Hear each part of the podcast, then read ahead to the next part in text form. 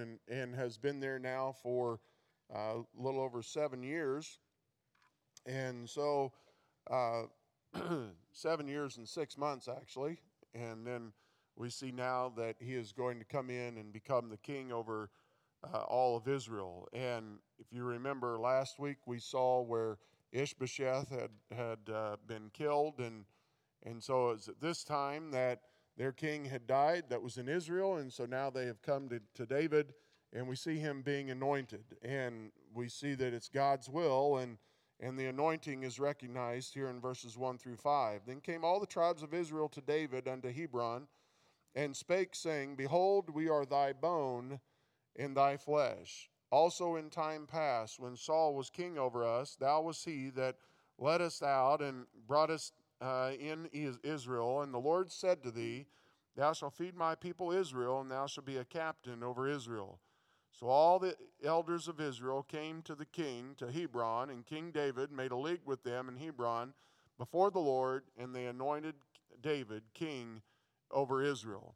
David was 30 years old when he began to reign, and he reigned 40 years. In Hebron, he reigned over Judah seven years and six months, and in Jerusalem, he reigned 30 and three years over all Israel and Judah. You know, the, and as I was looking at this and thinking about the trials that that David had gone through and uh, to get him to this point of, of being king, and we think about it in our lives today, and 30 really isn't very old.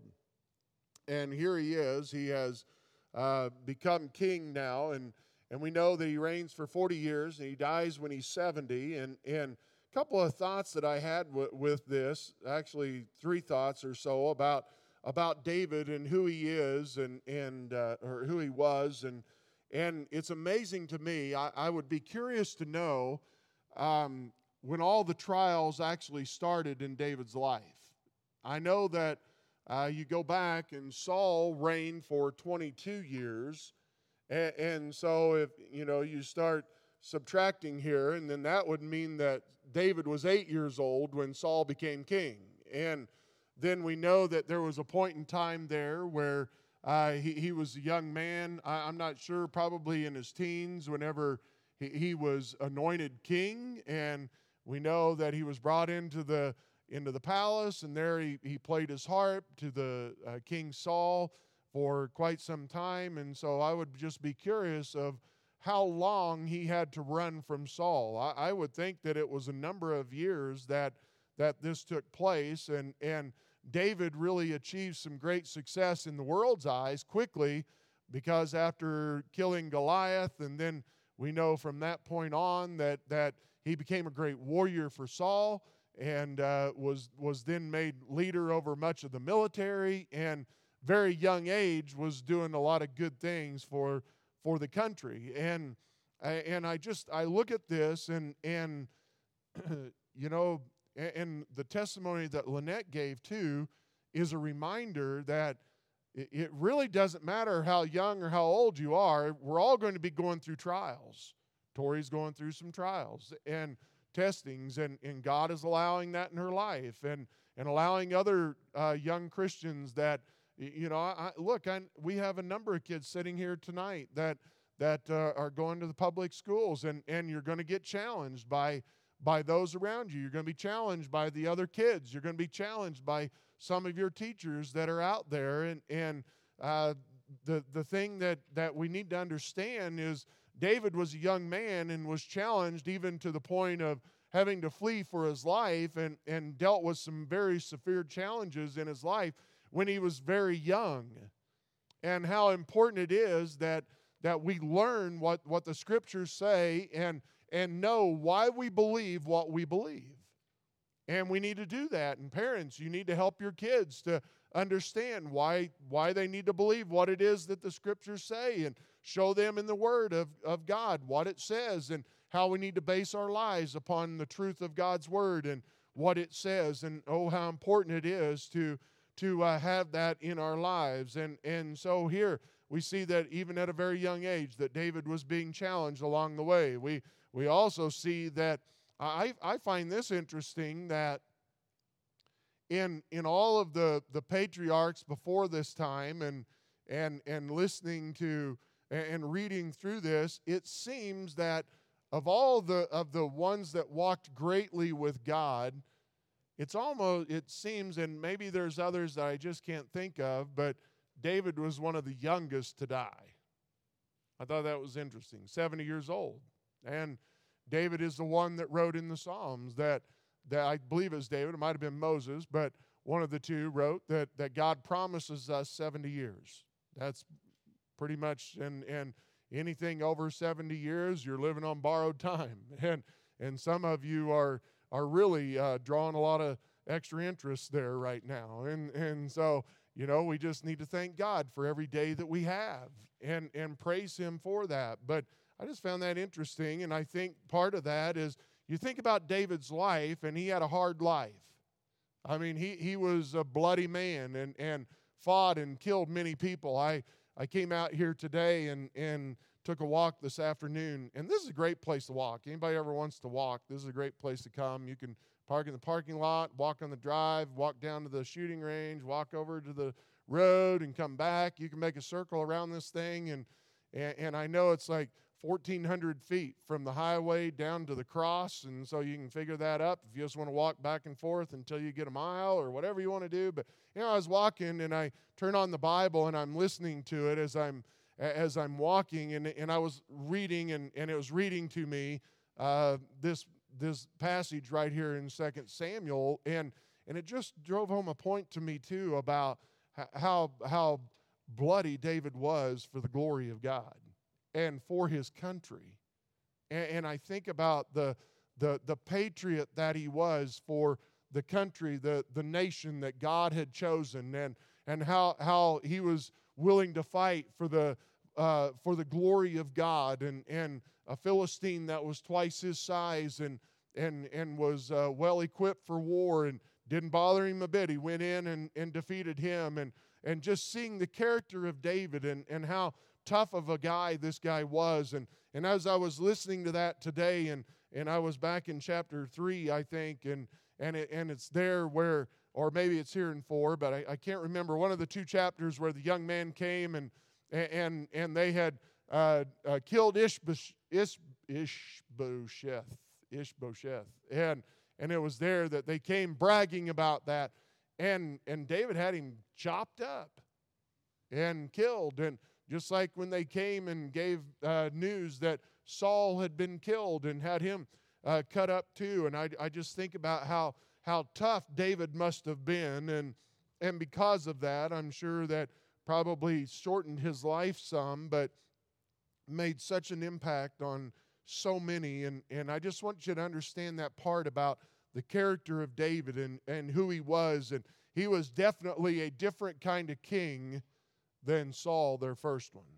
Saul was a glory hound. Saul was one that, that sought to do all and get all the praise and all the glory, and, and God was put aside, and, and he did whatever he wanted to do and did it however way that he wanted it done. And, and God was not happy with that at all and, and took away the, the, the kingdom from him. And, and we see that David was completely different than that. And, and we see that that David was one that truly did seek the glory of God. And and so now we go on and, and we look in verse six and and we go through um, uh, looking at this area uh, of the Canaanites and what takes place here. And the king and his men went to Jerusalem under the Jebusites, which are also the Canaanites, the inhabitants of the land, which spake unto David, saying, Except thou take away the blind and the lame, thou shalt not come in hither thinking David cannot come in hither. And so here now they're they're making this great brag and they're they're they're in the, the city of Jerusalem and David wants to come in and that's where he's going to set up his kingdom and he and he and they they tell him that that uh, this is so fortified that even the the blind and the lame can defend this city. There's no way that you're going to get in here and and and you can go on further in into second or first chronicles chapter 11 tells the same story and chronicles it a little bit differently, but that this is what they tell them. And then, nevertheless, David took the stronghold of Zion. The same is the city of David. Here again is more of his character of uh, uh, there would be some that would cower and say, well, let's just move somewhere else and we can put up a city somewhere else and make that the, the place that we want to reign. And, and that wasn't David's character at all. And when times got hard and things were tough and, and there was obstacles along the way, he said, well, let's just trust God. Let's do what it is that we need to do and, and let's have victory over this. And, and so here he, he goes and he says, And David said on that day, Whosoever getteth up to the gutter and smiteth the Jebusites and the lame and the blind that are hated of David's soul, he shall be chief and captain.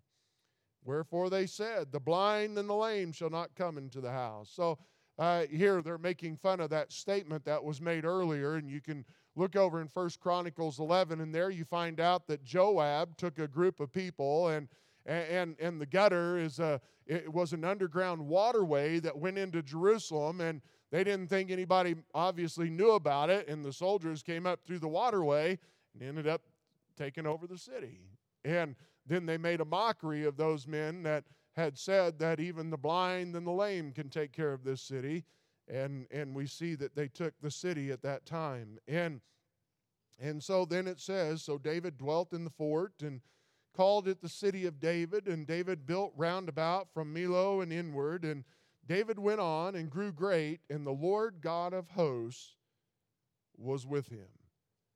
You know, when, when we give thought to David's life, and there, there were some bad choices that he makes along the way. And I've always said that, that God is so good at, at revealing to us not only the, the pretty side of things, but also gives us the ugly side of things. And, and it shows us that God's hand was still with David. And, and there were times where, where he was chastened of God. There were times where he dealt with many scars from bad cho- choices that he made. And, and we see that he paid a great price for those things that that that went on but here we see that this was a man that truly did love God with a passion and and loved God's nation with a passion and and sought to glorify God and we see that because of that the Lord God of hosts was with him and then we go on and, and we see that there are those that recognize his kingdom and recognize his kingship, and even Gentiles. And Hiram, king of Tyre, which is a, a, a group of Gentiles, sent messengers to David and cedar trees and carpenters and masons, and they built David a house.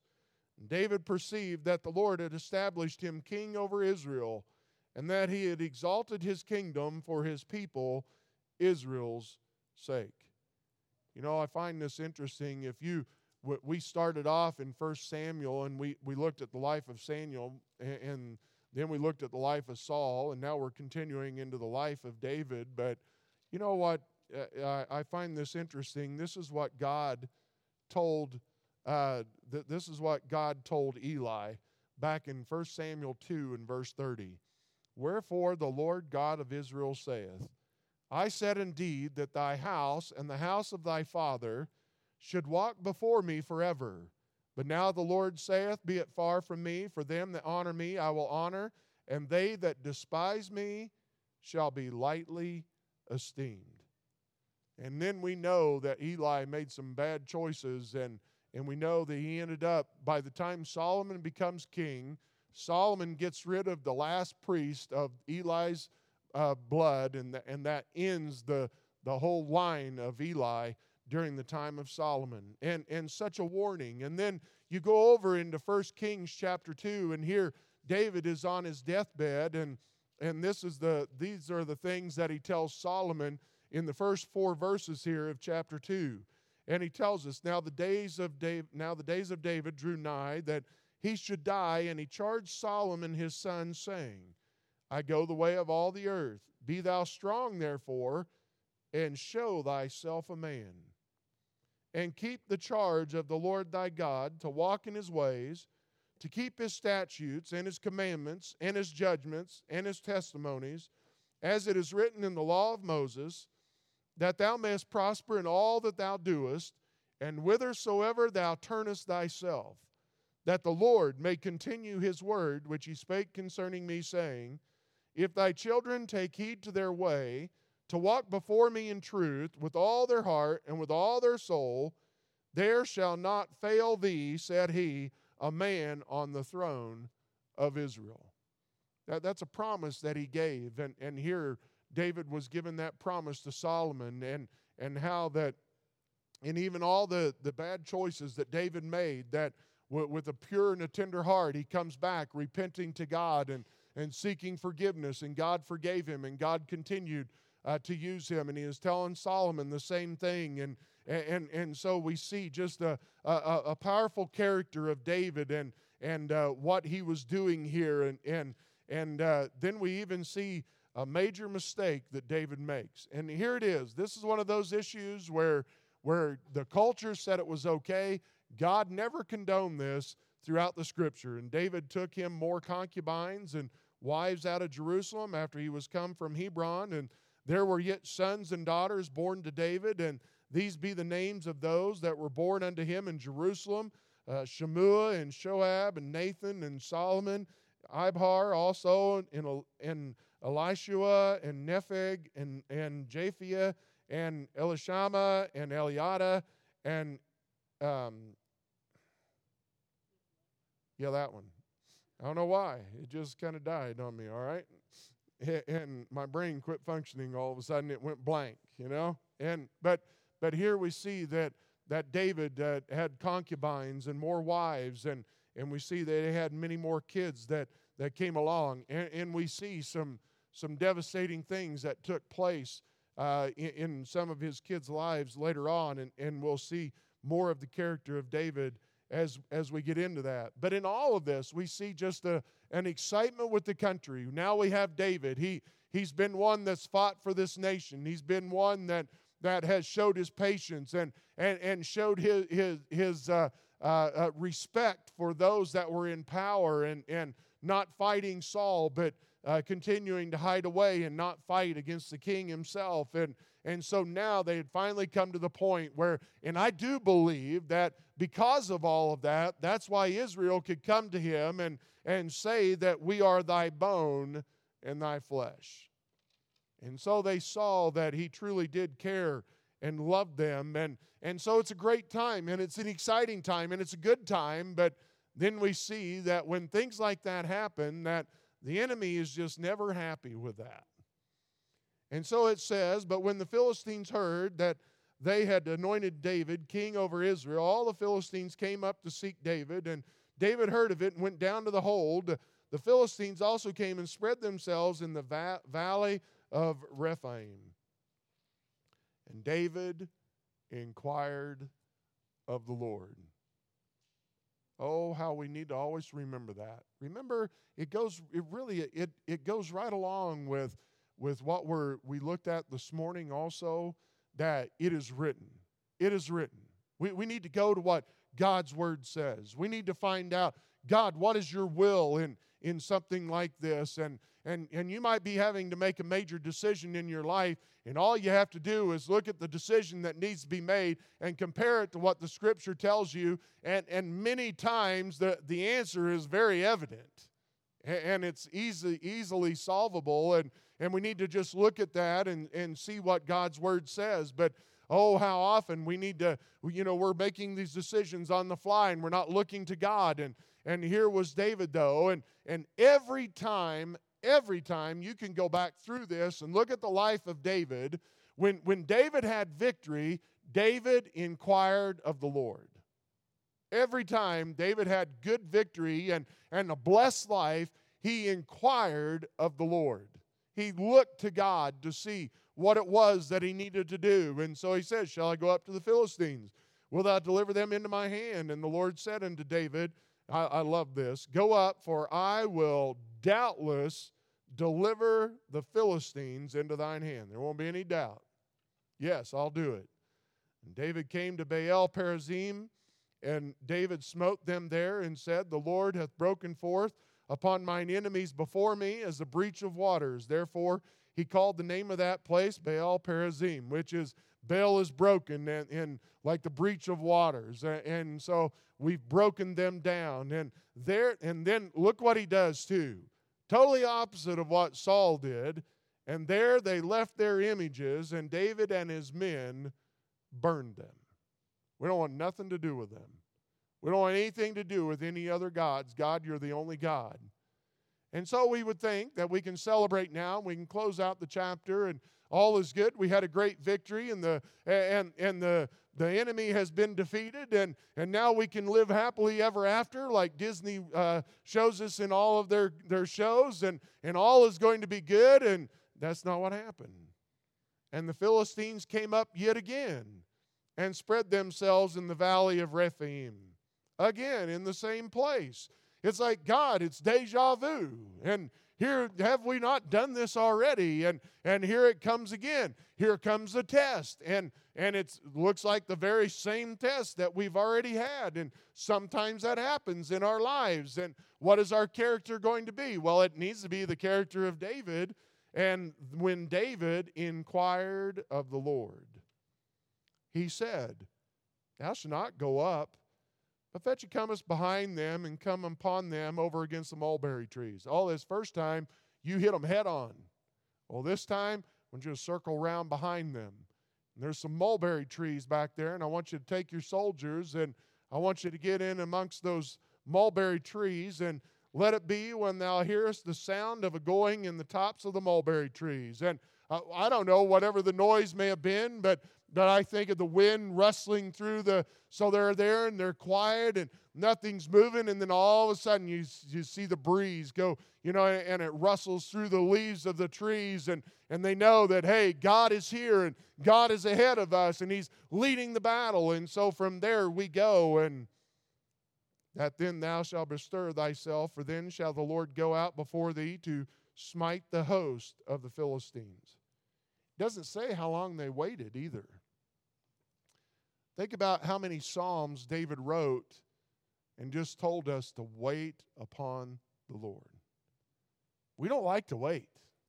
You know, we're the microwave society, right? We'll take a pill and everything will be good and, and we're all good now. And God says, wait, wait. Sometimes we need to just wait and see what it is that God wants us to do. If you're uneasy about a decision, don't make any decision at all until you have complete guidance and direction from God to know exactly what it is that you need to do. And when you do, and you know that that's what God wants you to do, then victory awaits. And David did so as the Lord had commanded him and smote the Philistines from Geba until thou come to Gazer. Had a complete victory. That's what he wants from us. Oh, the character of David. We see that he loved God passionately. He loved his nation passionately and was willing to fight for it. You know, sometimes we need to stand up and earnestly contend for the faith. There are times when when we're going to be challenged and and if God is allowing Tori to be challenged at such a young age, then God wants to do something wonderful in Tori's life and, and use her and and help her to be strong because there's going to come a day when those tests are going to get harder in her life and just like ours and the tests that we have then then God is using that to to to help us be stronger in our faith and in our walk and and God will use that and show us a great victory that we'd never have without being tested. And so we see God use David greatly.